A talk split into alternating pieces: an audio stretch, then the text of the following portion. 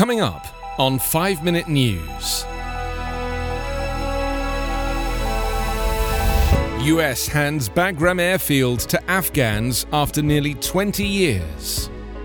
Tally of missing in condo collapse falls to 128. And J&J's COVID-19 vaccine shows promise against Delta variant. It's Saturday, July 3. I'm Anthony Davis. Nearly 20 years after invading Afghanistan to oust the Taliban and hunt down Al Qaeda, the US military has vacated its biggest airfield in the country, advancing a final withdrawal that the Pentagon on Friday said will be completed by the end of August. President Joe Biden had instructed the Pentagon to complete the military withdrawal by September the 11th, the 20th anniversary of the terrorist attacks on the United States, but the Pentagon now says it can finish the drawdown a little earlier. In fact, the drawdown is already largely completed, but a number of related issues need to be worked out in coming weeks, including talks with Turkey on an arrangement for maintaining security at Kabul airport. A safe, orderly drawdown enables us to maintain an ongoing diplomatic presence, support the Afghan people and the government, and prevent Afghanistan from once again becoming a safe haven for terrorists that threatens our homeland, Pentagon Press Secretary John Kirby said. Defense Secretary Lloyd Austin has approved a new command structure in Afghanistan to transition the U.S. military mission from warfighting to two new objectives protecting a continuing U.S. diplomatic presence in Kabul and maintaining liaison with the Afghan military. Austin's plan calls for the top commander in Afghanistan, Army General Scott Miller, to transfer his combat authorities to the Florida based head of U.S. Central Command. A two star Navy admiral will head a U.S. embassy based military office, dubbed U.S. Forces Afghanistan Forward, to oversee the new mission of providing security for the embassy and its diplomats. Bagram Airfield has been the epicenter of the war to oust the Taliban and hunt down the Al Qaeda perpetrators of the 9 11 terrorist attacks on America, most of whom were Saudi nationals.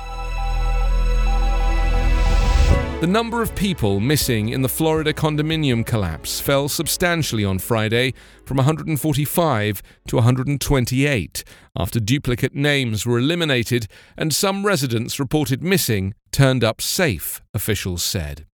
Authorities also announced the recovery of two more bodies, including the seven year old daughter of a Miami firefighter. That raised the confirmed death toll to 20. Miami Dade Mayor Daniella Levine Cava said the number of missing declined following an audit. In some cases, when detectives were able to contact people who'd been reported as potentially missing, they found that not only were they safe, but other members of their families were safe too. Detectives have worked around the clock to contact relatives and others. In some cases, English and Hebrew names have been offered for the same missing relative.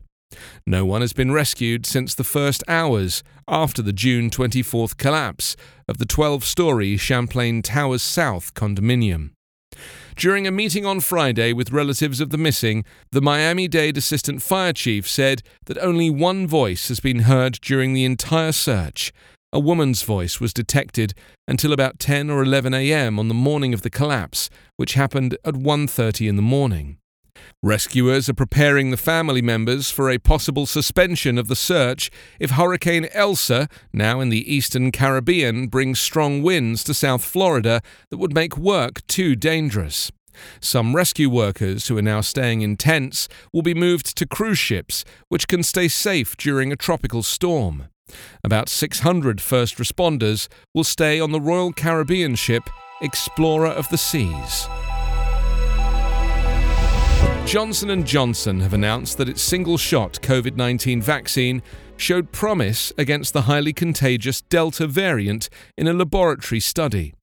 An analysis of blood from eight patients showed that immune responses elicited by the vaccine against the Delta variant, first identified in India, were at a higher level than against the Beta variant, which was first identified in South Africa. The World Health Organization said Delta is becoming the globally dominant variant of COVID 19, raising concerns over whether existing vaccines will work against it. So far, preliminary data has shown that vaccines made by Pfizer and BioNTech, AstraZeneca, and Moderna are largely protective against Delta, with the concentration of virus neutralizing antibodies being somewhat reduced. Disease experts believe the J&J vaccine may require booster shots of the Pfizer or Moderna vaccines to be more effective against the Delta variant. US public health officials have said there is no clinical data to support the move.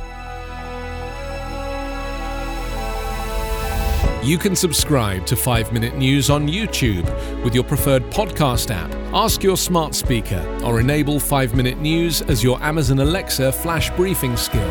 Subscribe, rate, and review online at 5minute.news. 5 Minute News is an evergreen podcast covering politics, inequality, health, and climate, delivering independent, unbiased, and essential world news. Daily.